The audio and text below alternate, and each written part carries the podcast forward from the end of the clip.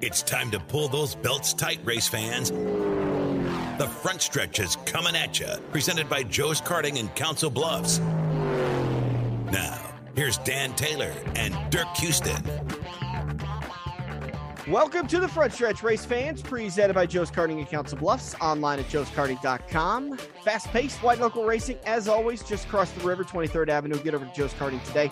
Do yourself right with a little indoor kart racing. Today's show, the lineup, we're going to talk a little bit of headline news. We'll talk some of the Beatrice Spring Nationals that ended up happening on Saturday and Sunday. We'll talk results for Folds of Honor QuikTrip 500 at Atlanta Motor Speedway get our thoughts on the race, and then we're going to sit down with Tyler Drueke in turn number two, talk to him about a little bit about some of the stuff from last season as he's processed winning the RaceSaver Nationals. Uh, a couple of uh, things that have happened in his life and uh, some of the big news that's going on there. So we'll find out what's going on with Tyler in turn number two. Dirk, let's kick it off with the Beatrice Spring Nationals. Finally had the pleasure of getting down there went down last October for the uh, Oktoberfest, and unfortunately, not the best track conditions. Didn't get to see a lot of really good racing, but Saturday night, uh, James Rowland and Sarah and I all rolled over to Beatrice, hung out with uh, Troy Sanford and Anthony Ainsley, and I we were treated to uh, a nice wide racetrack, a little bit of character to it, but some great racing, absolutely great racing. Well, that that snow that they got um, Friday morning. Thursday? Was it Friday morning or Thursday morning? I'm I've got it set in my head that it was Friday morning. Okay, uh, yeah, it was after practice. Yeah, yeah, and practice, practice, was on Thursday. Thursday. Yeah, so that would have been the overnight into Friday morning. That obviously, I mean, it wasn't like they got two feet of snow or anything, but it was still moisture that you really can't measure. You know, right. I mean, what is a half inch of snow? You know, a, a sixteenth of a you know, an inch of water or something. Right. I, I don't know what the conversion is. I'm sure there's some conversion, but uh, that probably made the track just a little tricky. Yeah. And there was, you know, through the beginning of the heat races, there was a little bit of a rut that developed in turn one. Uh, but that eventually started smoothing out a little bit. And then there was a, a, bit of an issue in turn, I think it was turn three, maybe the middle of three and four that was causing issues. But guys were able to move around, try different lines, try different things. And uh, I tell you, you know, I, uh, I, I, I, I don't know if I, I should say I harp on, but um, it, it's, I guess what I'm trying to say, uh, Jordan Grabowski picking up the modified and stock car wins, but they weren't easy by any means. I, I saw some comments of people that said, uh, great, Jordan Grabowski won again, you know, snooze or whatever. And, and that's just a, a, a keyboard commando having no clue what they're talking about because both the modified and stock car races were phenomenal races to watch. The the sport mod race, Lee Horkey ended up getting the getting the lead away on I think one or two laps to go. Uh, and Dylan Richards won a, ran a great race. And by the way, uh, as if I wasn't impressed with him enough, uh, running the modifieds and ran a good race.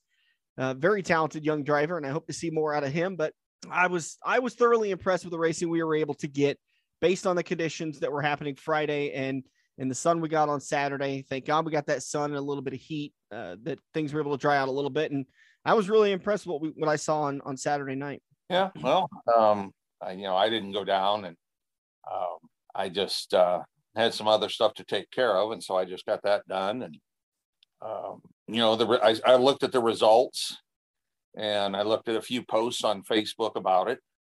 Um, but I didn't see a whole ton of complaining about anything. Um, I was surprised from pictures that you had posted and Anthony posted. I thought there'd be a little more crowd on Saturday. You know, it it was a very very nice crowd early on, but as it kind of waned into the uh, the late hours and in the early Sunday morning hours, um, I was thinking that the way the heat races ended, and well, it was 176 cars on Saturday that uh, that we would probably be done about 11 11 15 unfortunately we had a very scary accident in the modified uh, steve swarthout was um, helped out of his car by the uh, safety officials. And um, so because he was being checked out by the ambulance we couldn't we couldn't resume racing until a that ambulance was done taking care of steve or another one showed up. And uh, luckily I think that lasted probably about a half an hour, maybe a little bit longer. And, and as that happened, it kind of unfolded. You could see people kind of grabbing their stuff and heading out. But it did get a little bit chilly, and and I you, you just kind of saw a slow trickle of people as you know the sport compact fans when their feature was over with they didn't want to stick around and watch the the rest of the races so they went home and then you know sport mods and, and so on and so forth so as the races went on the crowd kind of dwindled Yeah. Well, I just, you know, you posted pictures when it was still light out. So I'm Oh, sure yeah. that was probably about the beginning of the race. I don't think I saw a crowd picture from when it wasn't light out. But uh, as far as if they've got a driver in the ambulance, as long as the ambulance is at the track, they can continue racing. I assumed that they had taken him to the hospital because he it said in the article I saw that he went to the hospital for observation. Yeah. Now, if the, uh, ambu- if the ambulance leaves the track, there is no race, not Right. without another ambulance showing up. we were told and I, and I don't know if you saw it based on our the post from the front stretch but we were being told that he was being transported to the hospital when they were putting him in the ambulance. I never saw that ambulance leave though. And eventually i saw so it pulled out back and then we sat there and waited. I never saw another ambulance arrive. And then i saw that one pull from the back pit area over to turn one where it sits and enters the track and then all of a sudden engines fired and we went racing so I was told one thing that he was being transported to the hospital. Maybe once they got him into the back, they kind of examined him and and, and decided they didn't need to transport him, or maybe I just didn't see the other ambulance show up. Could have came in a different entrance. Who knows? Yeah. But uh, anyways, uh, to update you on that, Steve Swarthout did comment later that night. Said just checking in with everybody. Took a nasty rollover Saturday night, but the safety equipment did its job. Just going to be a little sore, but we'll be back. Thanks for all the prayers and concerns. We will be back. So good news there. Uh, glad to see that he was okay. Didn't make it over to Beatrice on Sunday. I was uh, busy bartending at the library pub as I do every Sunday, but um, again, it looked like there was some pretty good racing going on. Um, the FloRacing guys had all the coverage and um, did their best. Um, so I'm not going to give uh, announcers a hard time because it is very difficult to walk into a track and not understand how each family member wants the last name pronounced. I've made the mistake several times of pronouncing a last name phonetically, and then I was told I was an idiot. So, you know, it Well, you've heard that before, so that's no big deal. yeah, it didn't it didn't faze me. So, uh, anyways, uh, Beatrice Spring Nationals in the books, uh, a good couple of days, and uh, I was one thing I was kind of intrigued by, and, I- and I, I don't want to make it sound like I'm ragging on anybody, so please don't take it as this, but. I mentioned that on Saturday night, the what ended up being the first night of racing, there was 176 cars. But on night number two, which ended up being Sunday afternoon, I think they started racing at one o'clock my fantasy said that they only had they had a, they dropped to 123 cars something like that um and uh, i was kind of surprised that in one day there was that many drivers that that decided to come go home and not race again Well, did they run the same class both the same classes both days? First off, yeah they did okay. Obviously, you had cars get damaged out of the 176, so that's going to cut down some of it. Mhm. And how many how many of those cars were traveling like 300 miles, and probably had other commitments already on Sunday, and and you know left after Saturday night show to go home. yeah. Yeah, i was just i guess i they all make sense. I guess it just when i saw that number i thought that seems that feels a little high to me. I mean they might have lost uh four or five cars to to to wrecks um and they might have lost another 10 to long distance driving i didn't expect it to be a total of 50 though and, and again i'm i'm just i'm kind of going off of my gut feeling i don't have a lineup of where everybody's from and how far they're how far away they had to drive and I'm again, I don't want to make it sound like I'm ragging on anybody because you know you got to work on Monday. You can't be racing at a racetrack, especially if you got a four, five, six, seven hour haul home. Can't be racing until six or seven o'clock on a Sunday night, haul all the way home, and then expect to have a decent work, week of work when you're exhausted. Well, and like I said, you've also got, you know, for a lot of people, Sunday's a big family day. Yeah. So I'm sure you lost a few people to that. Mm-hmm. But, uh, you know, it is what it is. And uh, uh, at least they had a, a great car count on Saturday night. I consider that a pretty good car count. Yeah, 176 is a, I think it is a, is a very good car count. But uh, you know, like you said, and also if the uh, if the night got real long, which you already said it did, it went into Sunday morning, and that might have changed a few people's opinions on whether or not they were going to stay and race on Sunday. And you know, there's all kinds of reasons people left. So. Mm-hmm. Yep. All right. Uh, do you want to talk about Atlanta results? Because there's not a lot to talk about with uh, headlines other than I see that Kurt Busch has donated 500 tickets to military and veterans um, through Vet Tix for the Cup race at Richmond. Kind of a cool yeah. deal there. He's been doing that for a couple of years now. He's uh, I don't know if it's always at Richmond or if he's done some other races too, but um, and Brad Keselowski does the same thing through his foundation, uh, First Responders Foundation, with veterans and first responders and stuff like that. He's always getting those guys tickets, so you'll see a lot of uh, firemen, policemen, you know, whatever, um, around his garage area a couple times during the year. Uh, but yeah, I think it's a great deal when they when they can help out with people like that. Yeah, absolutely. Um, let's pivot into Sunday's race at Atlanta Motor Speedway by talking about Christopher Bell's Jackman.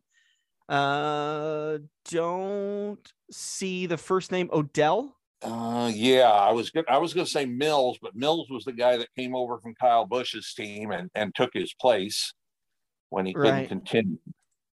Um, yeah, I don't remember. I don't remember what his name was. I mean, they showed the replay. And... Oh, there we go. David O'Dell. When when uh, when Jayski copied over the article from NASCAR, it missed the D on David. He it's kind David of a funny O'Dell. thing for me. Yeah, so it just said Avid O'Dell, and I'm like, well, that's not really a first name especially since the A's not capitalized it. So David O'Dell was the jackman for the number 20 Joe Gibbs racing team. Uh, received stitches in his calf area following an injury during a pit stop on Sunday's race at Atlanta Motor Speedway, but is expected to be available for this coming Sunday's race at Circuit of the Americas. And Dirk, like you talked about, Joe Gibbs Racing had uh, Keelan Mills, the jackman for the number 18 team of Kyle Busch, fill in for David O'Dell as uh, Busch had already exited the race due to being involved in a wreck, so his crew was available to help uh, fill in the gap for the 20 team. And uh, wow, I'm surprised he got stitches out of that deal. But you know, I mean, with a with a contusion or something that maybe swelled up and split open. Yeah. Uh, but I mean, he can. It, he didn't even go to the ground. Really?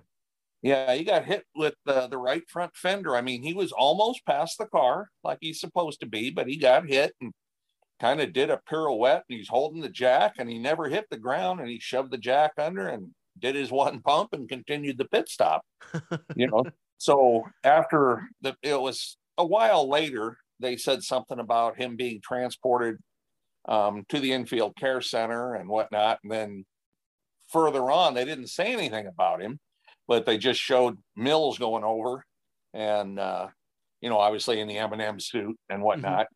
And said, you know, he was going to uh, help out uh, finish the day with uh, Christopher Bell. And uh, yeah, so I'm, I'm surprised, you know, I figured they were checking out a knee or an ankle or something, mm-hmm. you know, with the way he got hit into the leg and the hip area. But uh, yeah, maybe, you know, um, maybe he cut himself, you know, just on, you know, an edge of the car or something, you know, on the splitter or something. I don't know. Let's talk about Sunday's race at Atlanta. Uh, newly repaved track, slightly redesigned with more banking. Um, you and I were talking about it earlier today. I I got to watch some highlights, and uh, after we talked, I kind of got thinking about it. They were rather quick. The highlight reel. Well, and it was more than just on the redesign, more than just the banking. They narrowed up the turns. The turns are only 40 foot wide.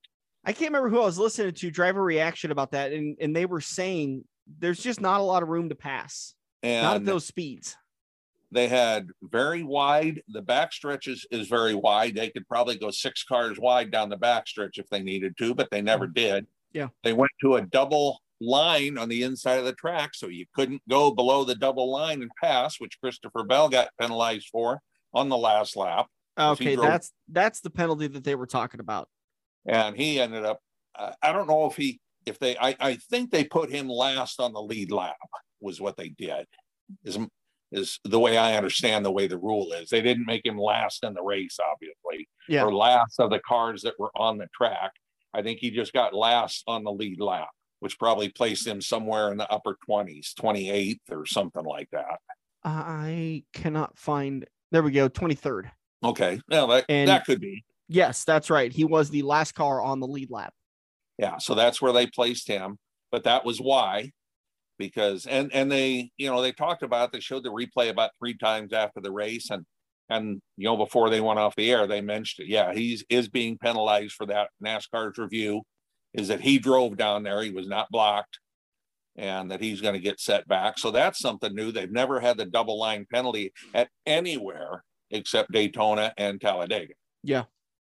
So Yeah, and a lot of drivers- was new. A lot of drivers commented this felt like a super speedway race. Well, it did. They put big spoilers on them. They put restrictor plates on them.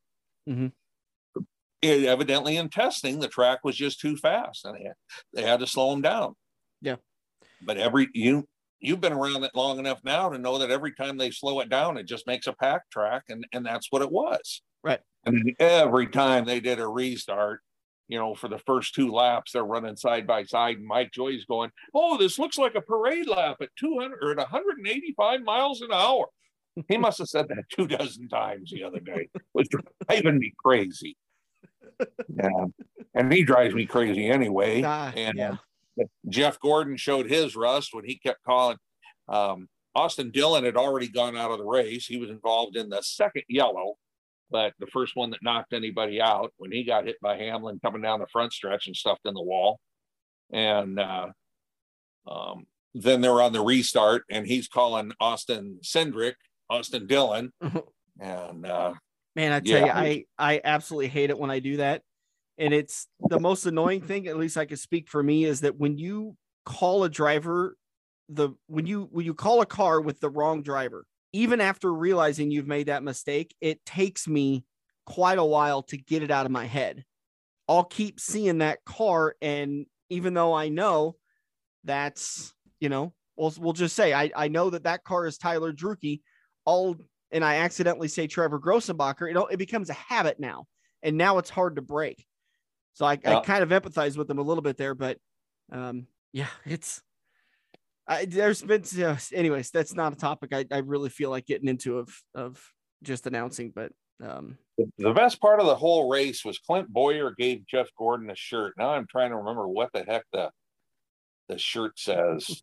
It said something about not doing what he's told, or this guy doesn't listen and doesn't do what he's told, something like that. and they they showed a picture of some little kid, and his mom's holding his hand, and here's this little kid, and they're walking along, and this kid's mind is everywhere else but walking with his mom. Yeah. And he got this on his shirt. So Bowyer had a shirt made and gave it to Gordon, and then Gordon threw it back at him, and he says, "Well, let's get the producer on there and let him say who doesn't listen." And Bowyer just started laughing. All right, let's talk Atlanta results. William Byron ends up picking up the win. He won stage one, finished ninth in stage two, 52 points on the day after picking up the win. Ross Chastain, man, I saw him smack the wall pretty good after leading for a while there. I believe it was uh, another, uh, what was a, one of many cut tires, not cut tires, but flat uh, right rears, left rears Right rear. flat uh, right rear. Uh, but he recovered to a second place finish. Kurt Busch in uh, finished in third. Daniel Suarez in fourth, and Corey LaJoie in fifth. Chase Elliott, Chris Buescher, Martin Truex Jr., Joey Logano, and Alex Bowman rounding out your top ten. Dirk, we've talked about it for four races. Now we're going to talk about it for five races. There's a lot of drivers. There's a few drivers up in that top five that I would have never expected to see that. And I'm going to point uh, I'm going to still point at Ross Chastain, even though we've been on the Ross Chastain bandwagon for a couple of weeks. Uh, Daniel Suarez up there in fourth. He's having a really good run with Trackhouse Racing. And then Corey LaJoie in fifth. That's three drivers that you pro- wouldn't have uh, guessed that would have uh, would be finishing so well after five races. Well, again, just go back and look at you know what Daytona can do. Corey LaJoie can definitely be in the top five at Daytona or Talladega. Yeah. So he can now be in the top five in Atlanta. That's that's what they did. They just went out and got in line, and eventually, um, the one line goes away, and all the guys are jumping into the outside line, or actually it was outside line on the straightaways, but it was the middle line because nobody ran the top line through the turns. Mm-hmm. It was like three, three cars wide in the turns, but the top line never did anything, absolutely nothing. Hmm. But the middle line was fast. And after 15 or 20 laps, it was just a single file type deal. You'd have two or three guys trying to fight on the bottom, you know, and make that bottom work. But yeah. when you got 16 or 20 cars in the freight train, they're just blowing by the other cars. That's just all there is to it. Uh, and it's it to me, it was terrible racing. It was it looked like that track. It, it was like you were at any dirt track anywhere with a good group of Lucas Oil late models or a World Outlaws late models, whatever, SLMR cars, and that track rubbered down three laps into the feature. Oh. Joey Logano got passed as they were lapping him. There was a gap, fifth in line. So he slid over into the line and nobody could pass it. Yeah, I know. I went back and listened to a couple of uh, driver reactions. Um, no surprise here. And I say that because he finished 33rd. Kyle Busch did not like the racetrack. Um, his Kurt interview Busch. was hilarious. Kyle Busch, they interviewed the, him behind his holler. It was one word. Yep. Every answer. Yep. Nope. The yep. the uh, nope. the the article headline I saw on my Google uh, uh my Google uh, newsline was Kyle Busch gave the most Kyle Bushy interview he's ever given. and I listened to it. I thought, spot on. His brother, oh. Kurt Busch, finished third. And although had more to say, basically echoed the same thing. Kurt Busch did not like that racetrack, uh, did not like the type of racing, was not a fan of it. Um, and he said, what was his quote? I believe it was something to the order of, I hope they take the restrictor plates off when we come here in July. Um, yeah, Ross Chastain I mean, basically had the same thing to say. Didn't enjoy the the restrictor racing. Didn't enjoy it. Um, said, uh, what was his quote? Uh, it wasn't bad, but we need to leave this type of racing to Talladega and Daytona. Exactly. So. You know, and that's it's literally all it was. It was a a super speedway on a mile and a half track, and when I saw him, you know, I was listening to him talk in some of the pre-race, how they're going to the bigger spoiler, they've had the restrictor plate on, et cetera, et cetera, et cetera. But I, nobody said anything until right before the race about the double lines. And that's when I went, oh no, you know, that's going to bite somebody. And it did. It took mm-hmm. all the way to the last lap for it to happen. Yeah. But yeah, I, you know, there was a lot of action because there was a lot of, you know, I think it was Mike Joy said, "Yeah, the cars look like they're racing at Daytona." And Bowyer says, "Yeah, but the cars look like they've been racing at Martinsville." I heard that one because they were all beat up. You know, yeah. I was very impressed with the way some of these cars, Ross Chastain, for instance, how he slapped the wall pretty good. Mm-hmm. You know, early in the first stage and come back with a you know a, a second place finish. You know, Kurt he Busch had damage. Kurt Busch had damage too, didn't he? Oh, just about everybody had damage. Yeah. You know, Joey Logano finished what ninth or something, and he was all beat up. Um, you know, there were several cars beat up.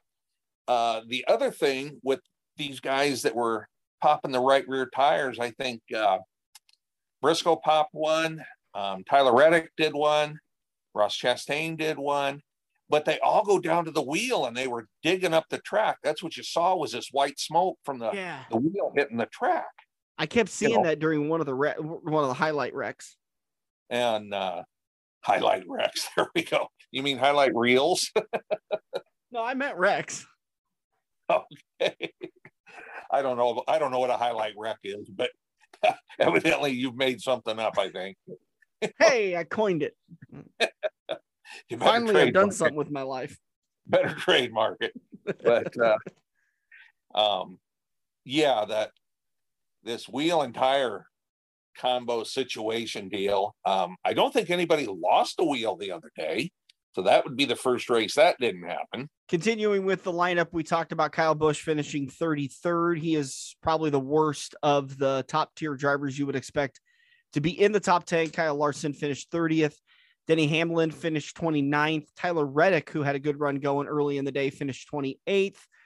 Harvick 21st, uh, Blaney 17th. It's kind of some of the notable drivers that did not finish in the top 10 that you might have expected. Uh, I think that's pretty much it for Atlanta. Any other anything else? Just not really an enjoyable race, but hopefully they'll be able to learn something, make some changes. And then when we go back there in July, they're going to be able to uh, to put on a little bit better of a race. All right, that's going to do it for us in turn number one. Don't forget the EchoPark. I have tough, such a tough time with that. The EchoPark Texas Grand Prix at the Circuit Circuit of the Americas. At the Circus of the Americas. That's exactly. this is the race. This is the race where it rained all the whole race. It rained, and with seven laps to go, they called the race for rain. That was this race last year. It's the first time they ran there. So uh, uh, the race is going to be at 2:30 on Sunday. Coverage on Fox and uh, again on the PRN Sirius XM apps. Uh, once again, uh, no uh, broadcast partner for radio in this area. The closest one is uh, Atlantic, and there's one about Central Nebraska. So if you want to listen to the uh, race, I highly suggest you download the NASCAR app, go to the scanner page, listen live, and the first option in the uh, in the page, and it's free, is to listen to the uh, radio broadcast of it, which is PRN or MRN. This race at the Circuit of the Americas is on PRN. Again, that's all at 2:30 on Sunday is when it all kicks off. Practice is Saturday at 9 a.m. with qualifying Saturday to at, right after that. Uh, so practice will be from 9 to 10, and then qualifying will be uh, at uh, uh 10 o'clock on Fox Sports 1.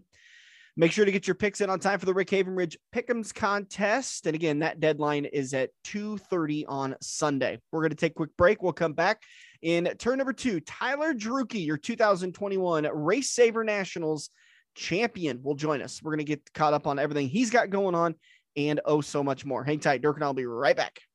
We all have that coworker that runs their mouth off at how great they are. They shot a 5 under par, 95 mile an hour fastball, bench press 375, brah. Wouldn't you love to shut them up by schooling them at Joe's Karting? Council Bluffs premier indoor karting track, professionally designed so each corner is your opportunity to embarrass your coworker. Call Buddy for your next company outing at 712-256-5278. Joe's Karting, white knuckle racing just across the river on 23rd Avenue next to AMC 17.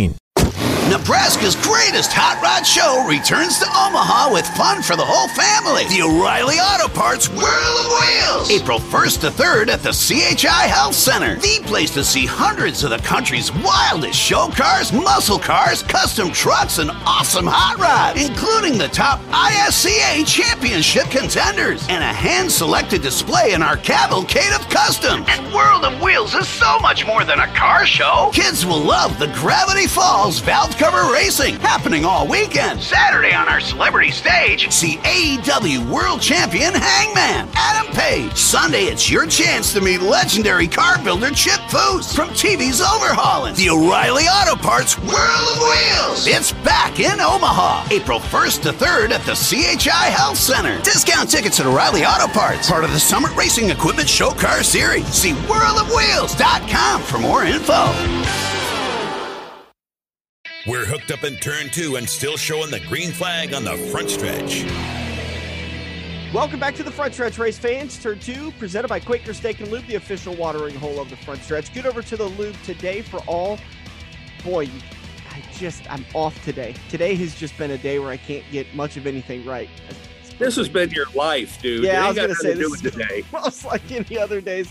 Get over to the Quaker, get over to Quaker Steak and Lube Sunday for the Echo Park, Texas Grand Prix at uh, t- the Circuit of Americas uh, on, like I said, on Sunday. Green flag at 2:30.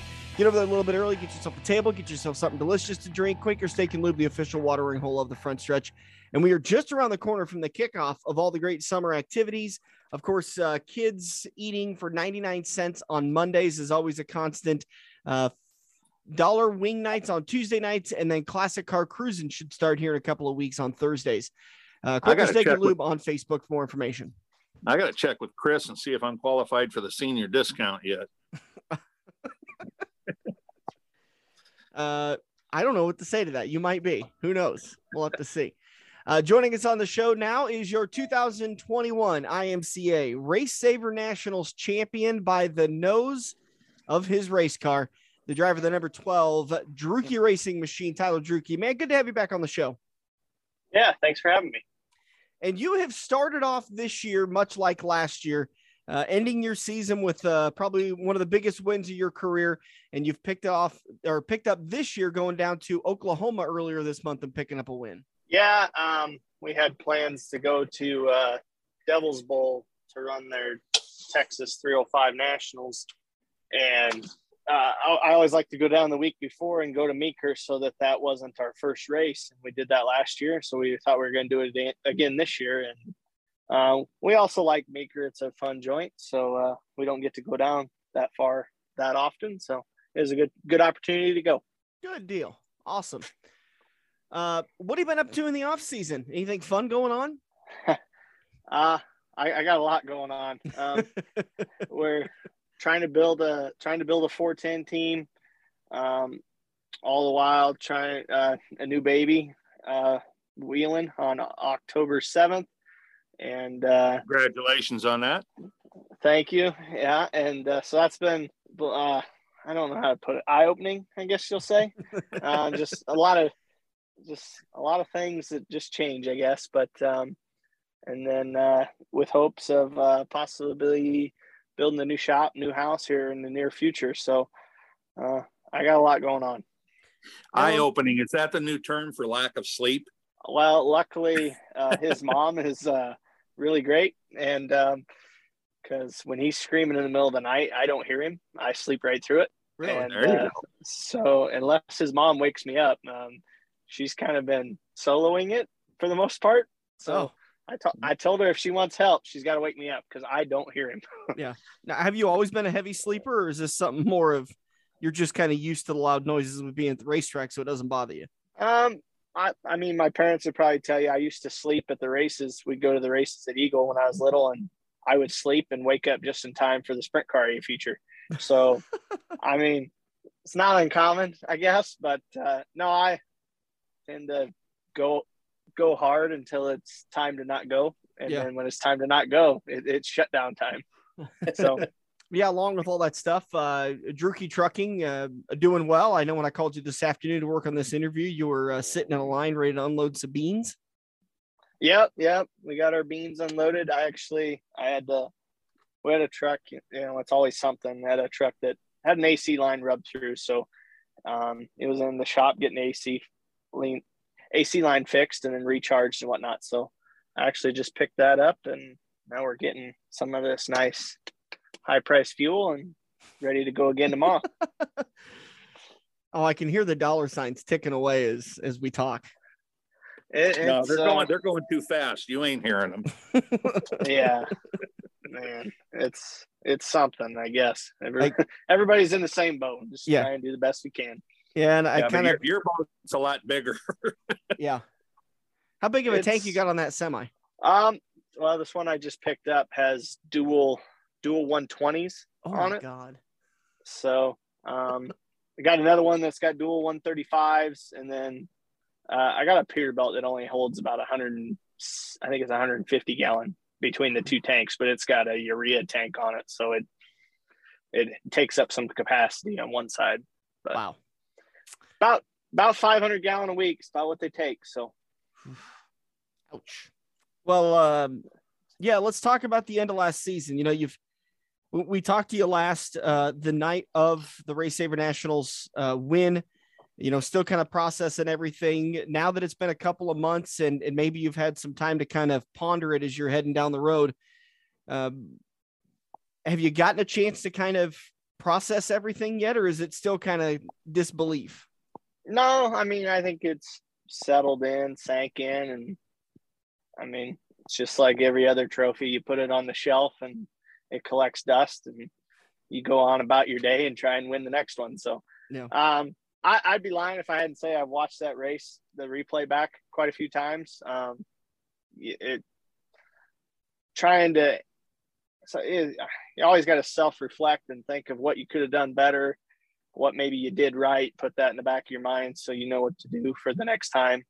Um, no scenario is ever going to be exactly the same, but every once in a while you can take ideas that will transfer over from one situation to the next, even though the scenarios aren't identical and all the circumstances aren't identical. So that was the more I watched that race. Um, there's, I think there's a lot of things that happened leading up to the those last three laps that maybe put me in a certain mindset and then also put John in a certain mindset that made us make the decisions we did because I mean I had to have absolutely everything go right for for us to capitalize on that and luckily it just did. Have you had a conversation with John Carney outside of that weekend uh, to kind of reflect on on the the last couple of laps? No, I I uh after the races, you know, after we talked and went back to the pit area and there was a whole bunch of people around the car, you know, and everybody was celebrating. So um I I was quite a while before I was able to kind of sneak away and change out of my suit. And I snuck away and ch- changed out of my suit and I grabbed three beers and I took one down to to John and one to the car owner Ben and then I took one for myself. Mm-hmm. And uh, I mean, I told him everything basically that I told you guys. You know, I say, hey, I'm sorry the way that happened, but I'm not sorry. And uh, you know, it wasn't a thing that I was trying to, you know, crash his car the way I seen it. I was going to give up my car to to flip across the finish line as long as I won. Um, that was my mindset. Um, not, you know, I had no ill will against them guys. I think they're they got a really good car, and he's a really good driver, and they do a great job. So, um, I I just told him I was I was going to do just about anything to win that race, and uh, I think I did just about everything I could. So yeah, and that's yeah. and I that's I mean, that's how good they were. Um, it took absolutely everything I could possibly muster to to think of and do that to wrestle it away. And um, if I if I don't do one any one thing that I did do, um, you know, it doesn't happen. So um, I I think I you know hit their car owner. He Ben he said that you know he said, well it means a lot for me to come down there and talk to him. You know, but um, no, I don't I don't want to crash anybody's stuff, but yeah. Um, was, that's a big race. I don't do yeah. that for a weekly show. That's a big one. So it just changed. Like I said, it just my mindset and his mindset, and man, that's what the fans pay to see. If if two guys don't go out there and pour their heart and soul on the line to win a race, you know, it's pretty simple. All you're trying to do is beat another guy across the line, and mm-hmm. it's a pretty simple game. And if it's not that exciting if everybody doesn't do absolutely everything they can to to try and do that. Yeah, I think John had, you know, he probably has a little bit of right to be upset that that he didn't win it. I think roles reversed, you would be upset too. But I, I can't imagine him blaming you for the way you drove. You, I mean, you didn't drive him completely dirty and, and run him into the wall or, you know, destroy his car. It, you you know you were going for the, the biggest win in in RaceSaver nationals, uh, and and you had to you know Rubbins racing. I guess is what I'm saying. And I I think you rubbed him and didn't wreck it. Yeah, I mean, everybody says what they would do, and but it's all hearsay. I mean, yeah. until you until you're put in that situation, um, yeah, I don't think anybody can judge anybody else on what they decide they're going to do. You know, every, everybody goes to the racetrack to win the race, um, and unless you're putting each individual circumstance, yeah, it's up to them, and mm-hmm. not everybody's going to handle it the same. So I'm not saying what I did was right. I'm not saying what I did was wrong. It's just what I did. And, um, you know, I, I, don't think he did anything wrong or right, or it's what he did. So, um, like I said, a lot of different, a lot of things could change and, and the outcome would have been different. But um, the good news is they'll have that race again and we'll get another chance at it. well, let's talk about that. What's your, uh, you mentioned that you're trying to put together a 410 team. Um, obviously the 360 is going to run a couple of times at I-80 Speedway in 2022. Uh, no idea what the future is going to hold for them in the state of Nebraska uh, for 2023. So is that kind of the idea is to start working on a 410 team and then, then next year try to hit a little bit harder? Uh, yeah, somewhat. Um, I sold, so I owned, uh, Matt Zaz owns the 305 that we've been racing in our car for the last several years. Um, when he bought a new motor for the 305, I bought our used one from him mm-hmm. as a spare, mainly because I didn't want to race against the motor. I thought it was that good. And if somebody else had it, they'd beat me with it. So um, it was a really good spare motor. Um, so I have since sold that motor. I sold my 360. Um, I had the 410 that I bought, you know, it was an older used 410 that I bought before the uh, season last year. So I'm kind of merging everything over to go 410 racing. Um, with everything we got going on this year, you know, it takes a few motors to do more than about 20 races. Really, 15, 20 races about all you can do out of one motor.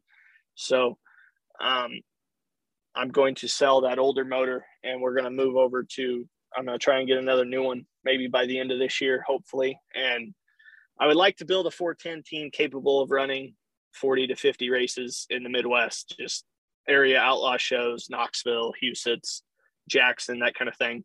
And then when the outlaws are close, um, or all stars for that matter. And uh, that's kind of what, so a similar schedule to what we've been doing, that somewhere in that 40 races mark is what I've been doing for the last several years. And I just want to do it at the 410 level. And um, beyond that, we still have our 305 um, that will run some this year. I want to run the big shows. Uh, I don't have a 360, so that leaves me open to go run the Belleville race during the 360 Nationals normally mm-hmm. over at Knoxville. That's the same weekend. So, and then uh, we went down and raced Meeker this spring. Um, we can run, we'll run the, probably run the RaceSaver Nationals again at Eagle. And I mean, I, am pretty sure they're going to have that quota deal in to where you have to run so many RaceSaver races to qualify yeah. for the RaceSaver Nationals. So I'm pretty sure they're going to put that back into effect this year. And we, we might have to slip away and pick up a few weekly shows here and there.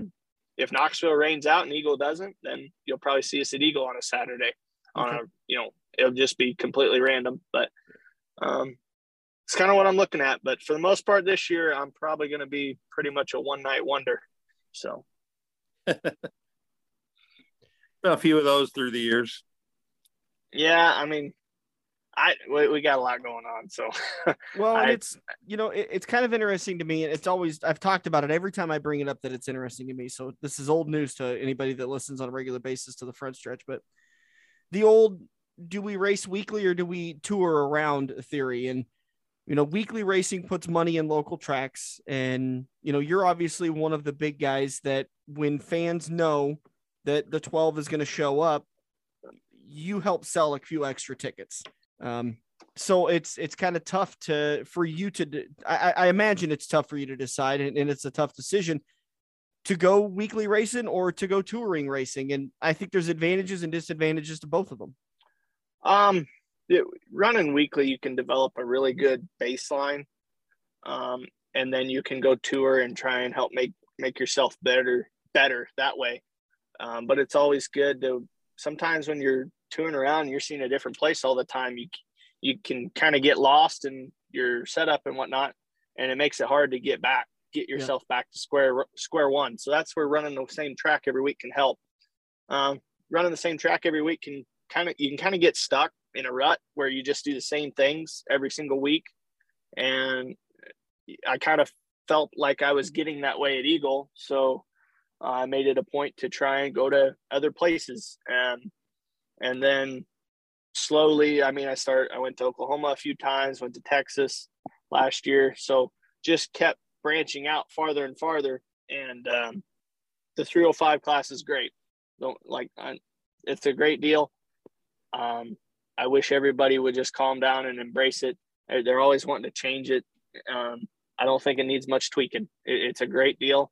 If anything, um, I wish it would be more uniform across the whole country in the way they do the formats. It, some guys race in different areas and run a different uh, draw redraw format, and they have some advantages over a weekly racetracks format. I wish I wish it would just accept the weekly racetrack format. High point guy starts 12th every night um, it's just my opinion, and I would mm-hmm. like to see it just be universal across the country. This is the format you have to run to run for an IMCA points deal. Yeah. Um, all that aside, it's a great class. I found myself going to some racetracks and getting home super late. Some of the racetracks are maybe not quite as organized as I would like to see. Um, some of them do a great job, but there's a few of them that I didn't necessarily enjoy going to.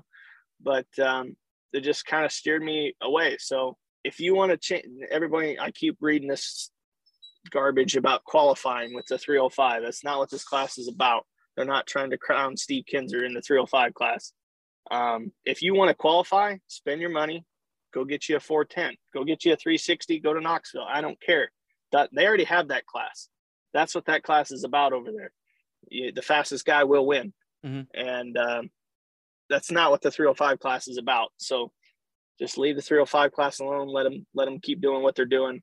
And if you really wanted to go do that kind of thing, go do it. There's there's a place to go do it. It's not very far away.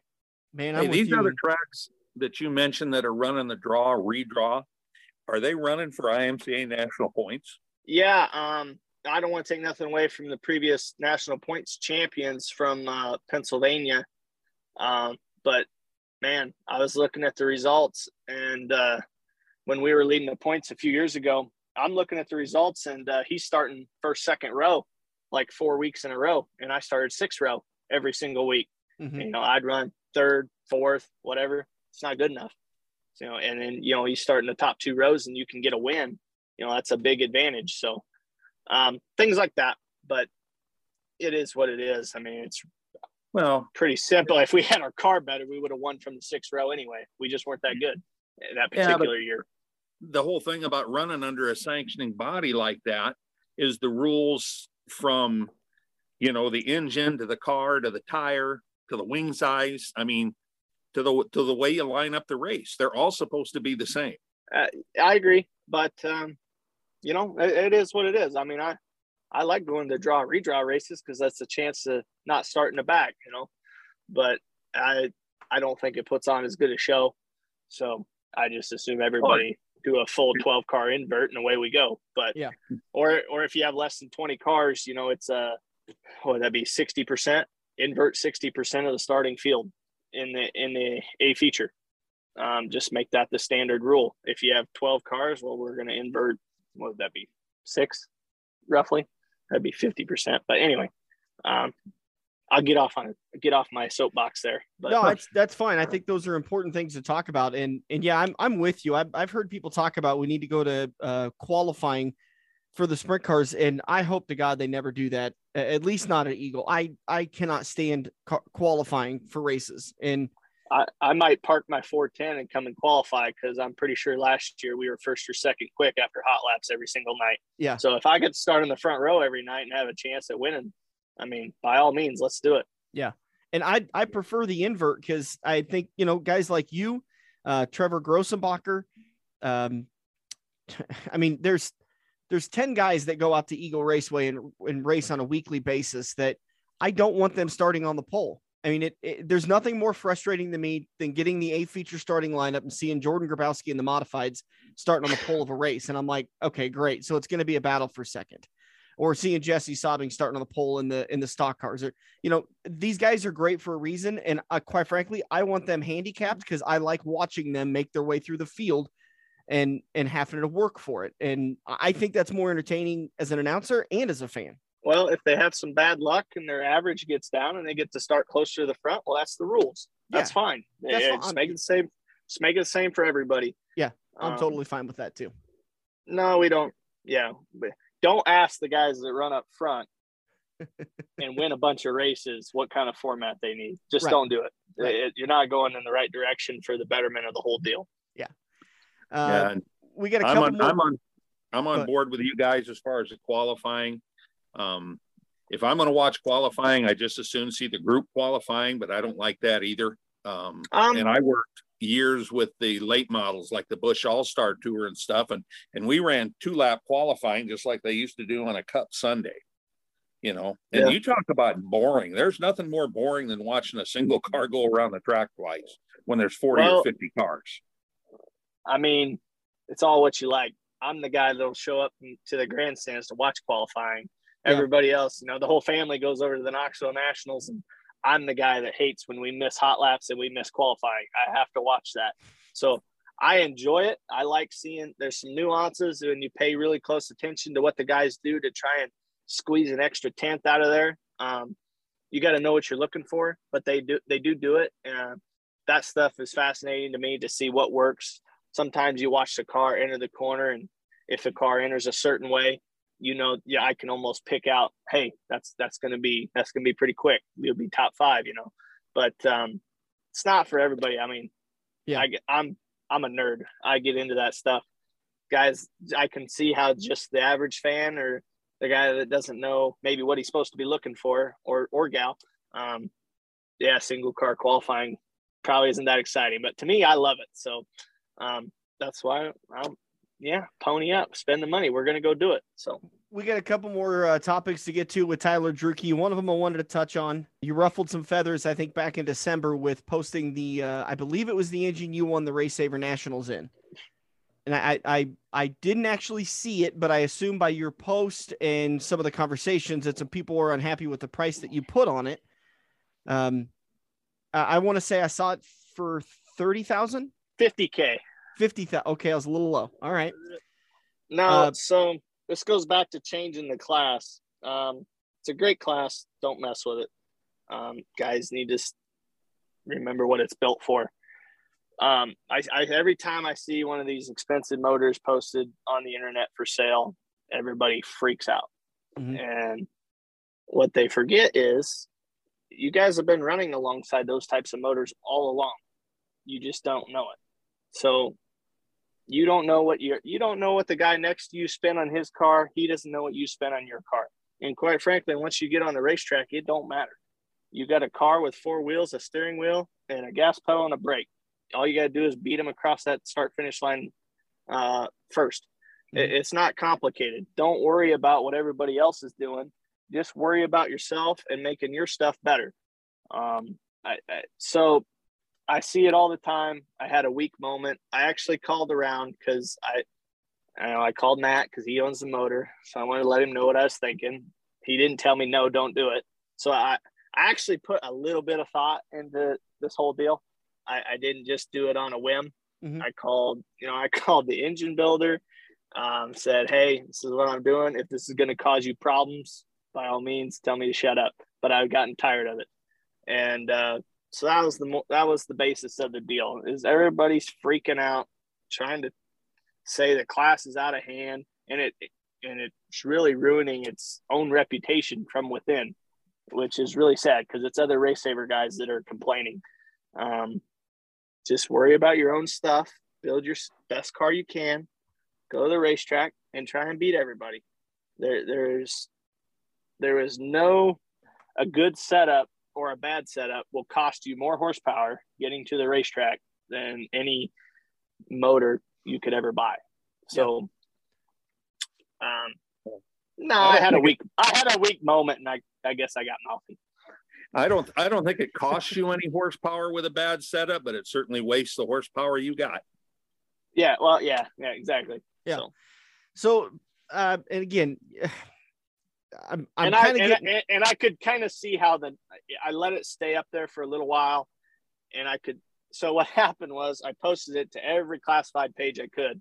Well, some of them didn't approve it until the following day, mm-hmm. so or a couple days later, whatever it was. So I could te- I could you know I made my point, and then it started getting posted on some other classifieds page later after it had already made its you know everybody blew it up and took right. the bait. So I could see that that was going south and not not getting the intended point across. That's when I deleted the whole thing. So I don't like to delete. I don't like to delete Facebook posts. If I yeah. post it, I, I mean it. Right. And uh, but it, it, you could definitely see it was take it, it it went from kind of a joke and kind of a you guys need to wake up to now it was kind of annoying people and whatnot. Not what yeah, I was really, intended. So so you really should have annoyed him and not taken the post down, not deleted it, just put up sold. well, don't so, worry, the thought crossed my mind. But. help me clarify this. Was your your intent was not to sell it for fifty thousand? Your intent was just to simply point out that they're racing against those that cost of an engine already. You're just bringing it to light. They're not racing against fifty thousand dollar engines. They're not out there. They're you you're going to spend about 20 if you really want to doll it up you know there's motors for sale at the RaceSaver nationals every year that are 25 to 30 yeah. you know they're there every year. They're they're really sharp. They're really nice. They got all lightweight hoses. They're all dolled up. Really nice motors. Not taking anything against away from them mm-hmm. it doesn't mean they're going to run better. It doesn't mean you're getting more performance for it and everybody freaks out when they see 20,000 and they think that this guy has some sort of performance advantage. It might not be the case at all. It could be in valve covers, hoses, uh, anodizing, you know, painting the block, you, whatever, you name it. Um, the intent was to not worry about what everybody else is doing. You guys want to complain about what motors cost? Okay, I'll show you what motors are going to cost. If somebody's willing to pay fifty thousand for that engine, I, I'll sell it to them. I'll go build the exact same thing again. It'll be perfectly fine with me, and then I'll beat them again. It, yeah, you could build two of them if they paid you fifty for the one. You could go exactly. build two more. exactly. So this is back to my point. Just worry about your own deal. Try and try, work with an engine builder if you want. If you don't want to work, if you want to build your own thing, that's fine. That's great. I don't have the knowledge to build a motor. I, I drive truck for a living, so uh, I'm not an engine builder. Um, I can kind of get the concepts and of different stuff. That's why I like to talk to Zach and talk to the smart people, and hopefully I can learn something. Um, and try and work with them and make the stuff better. Um, one thing I never do with Zach and the engine builder is I, he, he may come up with an idea and and if it don't run good, I'll tell him. You know, it's just I've done it before. We've we've changed our combination around one week, and uh, you know we'll we'll be slow that week, and I'll kind of I want to try and keep an open mind. You know, hey, okay, we'll try it throughout the whole night. But there was one particular weekend we we did something, and um, I could tell after hot laps it wasn't right. And I'm like, we're slow. Pull up the clock. We are like 15th fastest after hot laps at Eagle that night. And I'm yeah. like, mm, I don't know about this. So um, we got to keep an open mind. We're going to try it. Um, I raced my butt off and I could only get to third in the heat race. And then we go to the feature and it was all we could muster to run like sixth or something. It just, the combination of everything we did, it just wasn't right. Uh, it's not like I, you know, I guess there was new parts that we tried. Um, you know, I guess we spent money that way, but it's not like we got a performance advantage. So, right. Um, that's just try and make your stuff better. Um, try and make your own deal better. If it's better tomorrow than what it was yesterday, you're going in the right direction. You do that enough days, then, I mean, someday, hopefully, you can't be beat. We're talking with Tyler Drueke, uh, driver of the number 12 sprint car throughout the area. We got about 10 minutes left to talk with you before we run out of time. Uh, and you went and made another uh, fun decision in the off season. Um, talk to me about how you approached Tom Grasso about Valco and, and what's going on with that. Uh, well, Tom really kind of approached me. Um, I've been running running the Valco wheels for the last several years. Uh, it's probably five or six, and uh, Tom was always the Valco dealer for this area of the country. And uh, I had met with him after the season, and we went and had lunch. And he had mentioned how he was he was wanting to talk to me about something, and he was wanting to kind of get out of the wheel thing. Um, so I told him I needed some time to think it over and see what all all that entailed, and kind of did my own research on it. And um, I mean, I already kind of knew the wheels as far as people around here. Um, if anybody had a question, you know, I could answer it for them as far as the sprint car stuff goes. Um, now I don't know much about the late model and the wide five wheels and stuff, but I've been learning. Um, that Valco has since taken over and, and started building drag race wheels, and Tom's agreed to kind of stay on and help me if anybody wanted some drag race wheels.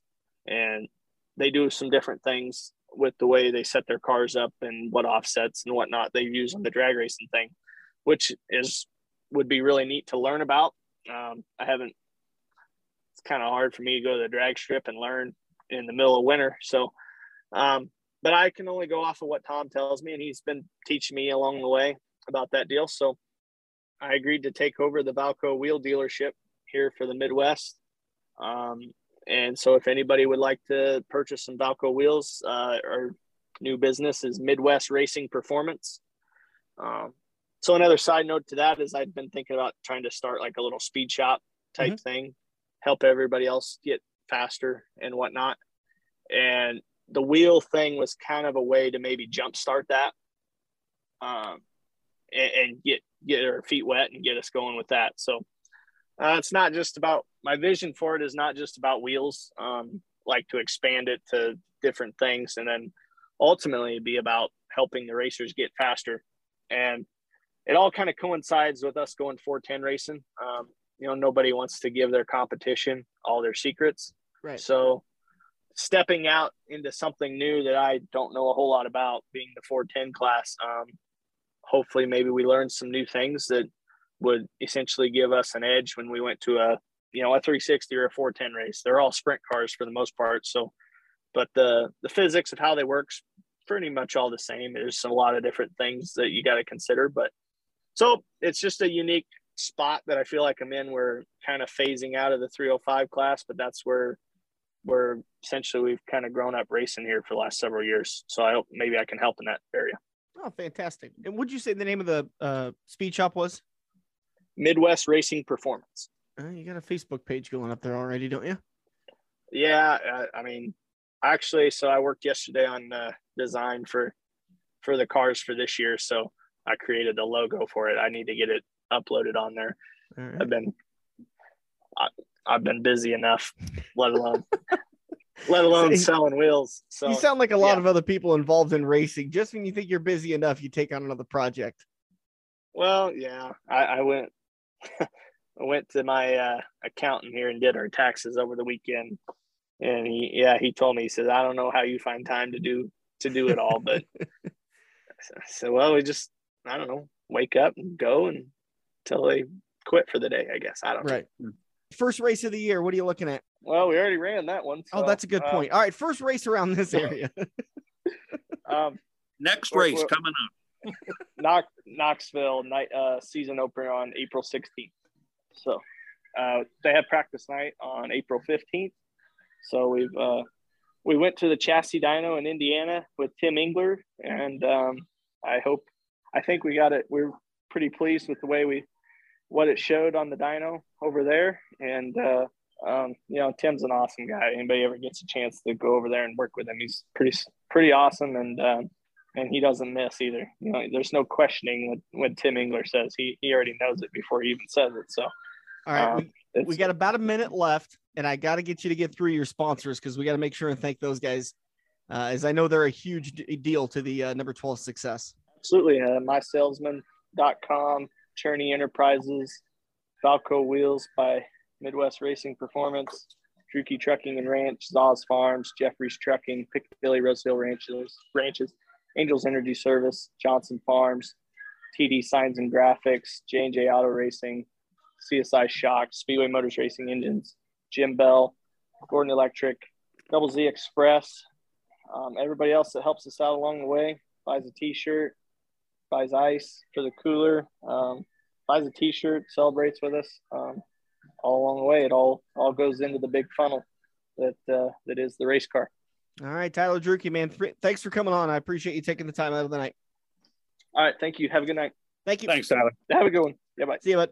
Once again, that was Tyler Drueke, driver of the number 12 sprint car. Uh, good news out of his camp. Uh, sounds like they're going to run uh, limited 305 races and uh, focus more on the 410s, which – that's kind of what you want to see happening. Uh, I know a, a, lot of people were frustrated with the, with the RaceSaver class when it first got started because a lot of 360 drivers uh, focused on the 305 class. But in my opinion, it kind of feels like it's starting to swing back in the other direction where there's some guys that maybe used to run 410s and 360s and then focused on the on the RaceSavers are now starting to move back into those classes. Yeah, and to me the the 360 part, you know, with a very limited schedule at I 80 this year. Is it going to be the end of the 360s locally? You know, is it going to, are you going to have to go to Knoxville on Saturday to run them on a weekly basis or, you know, somewhere else close weekly? Maybe, yeah. I don't know if Usich runs them with their 410s or not, but I'm just glad Tyler's got absolutely nothing going on. He's got plenty of time to race because you don't have to worry about anything else. That's right. He's just focusing focusing on that 410. Nothing else going on. Oh, great interview with Tyler as always. We appreciate him uh, uh, joining us on the show. Uh, and speaking of the show, that's going to do it for us today. Don't forget, get your picks in on time for Sunday's race, the Echo Park Texas Grand Prix at the Circuit of the Americas. Uh, would you call it last year the Circus of the Americas? Yeah, among other things. the race is at 2:30 on Sunday. Catch all the action on the big screens at Quaker Steak and Lube. And don't forget, you need any technical support, any repairs, any questions, give me a call. Tailored Computers and Repair, 402 659 5641. And by the way, uh, I'll tell you that one of the aspects of the computer company I never expected to start, but I'm definitely going to start pushing a little bit more is um, how to cut the cable. It is kind of a techie way of doing it, but you can save yourself a ton of money. In fact, I'm paying 60 bucks a month for my 275 channels, unlimited DVR uh, profiles that I can set up for myself. And then Sarah's got her own profiles so she can pick what sports and TV shows she likes to watch and it will automatically record. It's easy to switch, but you're welcome to call me today and ask any questions you want. 402 659 5641. That's going to do it for us for today's show. Big thanks again to Tyler Drueke for joining us.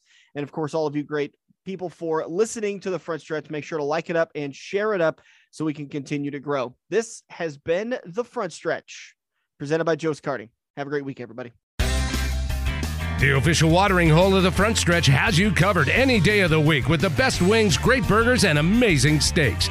Each weekday from 4 to 6 is happy hour, featuring dollar off draft and well drinks plus $4 Luberitas. Mondays are kids' night. Tuesdays are all you can eat wings for $12.95. And the lube even delivers to the Council Bluffs area. Like Quaker Steak and Lube Council Bluffs on Facebook for a full list of weekly events. Get to Steak and Lube. Mid America Drive, Council Bluffs. Hey guys, Dan Taylor with Tailored Computers and Repair. This time I'm talking laptop screen replacement. We've all made the mistake of dropping our laptop. Maybe one of our animals stepped on it. Maybe we set something heavy on top of it and we just didn't realize it was too heavy. And you go to turn that laptop screen on, there's a giant crack across it. That doesn't mean your laptop is completely worthless. In just a couple of days of turnaround, I can easily get your laptop screen replaced, and usually it's for a pretty reasonable price. Don't think your laptop is completely wasted just because you have a broken screen on it. Give me a call today, 402 659 5641, or shoot me an email, tailoredcomputersandrepair at gmail.com. I'd be glad to give you an estimate on how much it's going to cost to replace your laptop screen.